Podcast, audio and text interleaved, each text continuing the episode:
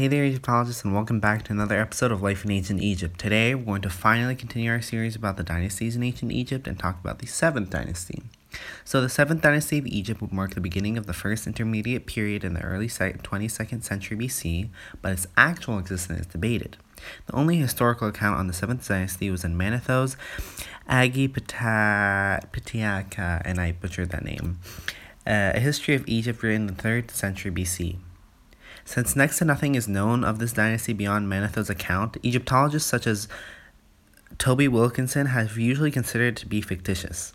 In a 2015 reappraisal of the fall of the Old Kingdom, the Egyptologist has proposed that the 7th dynasty was real and it consisted of kings usually attributed to the 8th dynasty.